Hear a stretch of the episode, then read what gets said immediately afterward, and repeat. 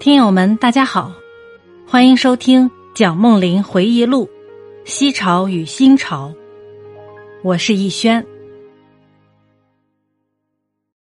我们离开那所教会学校以后，我们的学生会自行筹办了一个学校，改名进取学社。这个名称是当时著名的学者张炳麟给我们起的。这位一代大儒穿了和服木屐。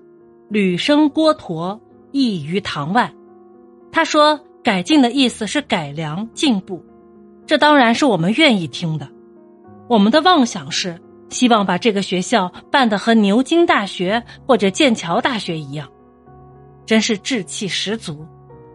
但是不久，我们就尝到幻灭的滋味。不到半年，学生就渐渐散了，结果只剩下几个被选担任职务的学生。”当这几位职员发现再没有选举他们的群众时，他们也就另觅求学之所去了。我自己进了浙江高等学堂，我原来的名字孟雄，已经入了闹事学生的黑名单，因此就改用孟玲注册。我参加入学考试，幸被录取。当时的高等学堂正当罢课学潮之后的重新改组。是一向有“学人之省”之称的浙江省的最高学府，它的前身是求是书院。求是是前辈学者做学问的一贯态度。求是学院和绍兴的中西学堂有很多相似的地方，课程中包括一些外国语和科学科目。后来新学科愈来愈见重要，所占时间也就愈来愈多。求是学院终于发展为一种新式的学校，同时改名为浙江高等学堂。这个学堂既然办在省城，同时又由政府负责经费，它自然而然的成为全省文化运动的中心。它的课程和中西学堂很相似，不过功课比较多，科目比较多，先生教的比较好。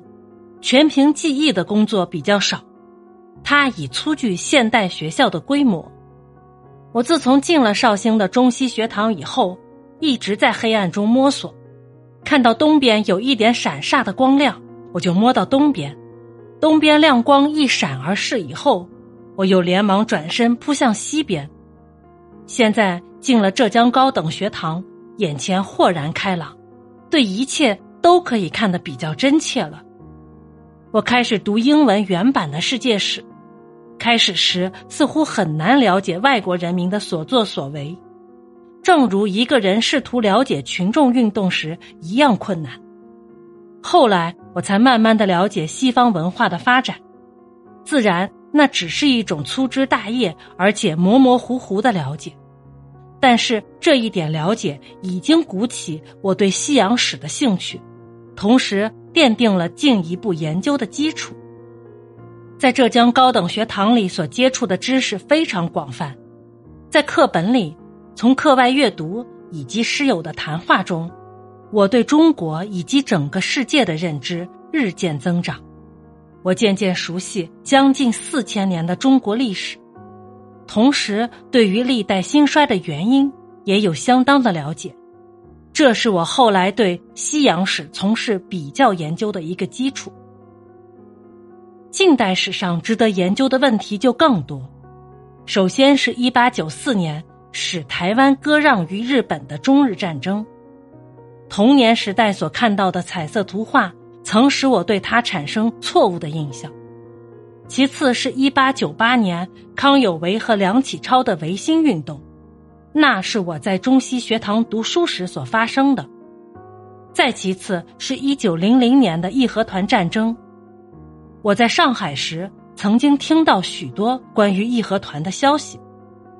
然后是一九零四年的日俄战争，我在杭州念书时正在进行。每一件事都有丰富的资料，足供研究，而且使人深省。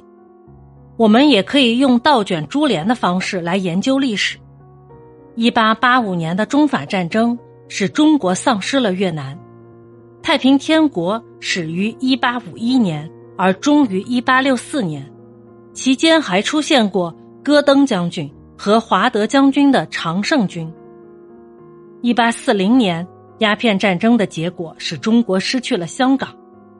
如果再往上追溯，明末清初有耶稣会教士来华传教，元朝有马可波罗来华游历，再往上可以追溯到中国与罗马帝国的关系。梁启超在东京出版的《新民丛报》。是份综合性的刊物，内容从短篇小说到形而上学无所不包，其中有基本科学常识，有历史，有政治论著，有自传，有文学作品。梁氏简洁的文笔深入浅出，能使人了解任何新颖或困难的问题。当时正需要介绍西方观念到中国，梁氏深入浅出的才能。尤其显得重要。梁启超的文笔简明有力流畅，学生们读来裨益匪浅。我就是千千万万受其影响的学生之一。我认为这位伟大的学者在介绍现代知识给年轻一代的工作上，其贡献较同时代的任何人为大。他的新民丛报是当时每一位渴求新知识的青年的智慧源泉。在政治上，他主张在清廷主持下进行立宪维新。这时候，革命党人也出版了许多刊物，鼓吹孙中山先生的激烈思想。中山先生认为，共和政体胜于君主立宪，同时他认为中国应由汉人自己来统治，而不应由腐败无能的满洲人来统治。浙籍学生在东京也出版了一个定名《浙江潮》的月刊，这个杂志因为攻击清廷过于激烈，以致与若干类似的杂志同时被邮政当局禁止寄递。但是日本政府却同情中国留学生的革命运动，因此这些被禁的杂志仍旧不断的从日本流入上海租界。因此，上海就成为革命思想的交易所。同情革命的人以及营求厚利者，再从上海把革命书刊走私到其他城市。浙江高等学堂本身就到处有宣传革命的小册子、杂志和书籍，有的描写清兵入关时的暴行，有的描写清廷的腐败，有的则描写清廷对满人和汉人的不平等待遇。学生们如饥似渴的读着这些书刊，几乎没有任何力量足以阻止他们。事实上，清廷腐败无能的实力在校门之外就俯拾即是。杭州城墙之内有一个满洲人住的小城，里边驻扎着监视汉人的骑兵。两百多年前，政府特地划出这个城中之城，作为驻扎杭州的骑兵的营房。这些骑兵的子子孙孙就一直住在这里，名义上仍旧是军人。满汉通婚原则上是禁止的，但是满人如果愿意娶汉人为妻是准许的。实际上，这类婚姻很少就是了。太平军围城时，杭州的旗人全部被杀。内战结束以后，原来驻扎湖北荆州的一部分骑兵移驻杭州。来填补空缺。这些从荆州来的旗人，当时还有健在的，而且说的是湖北话。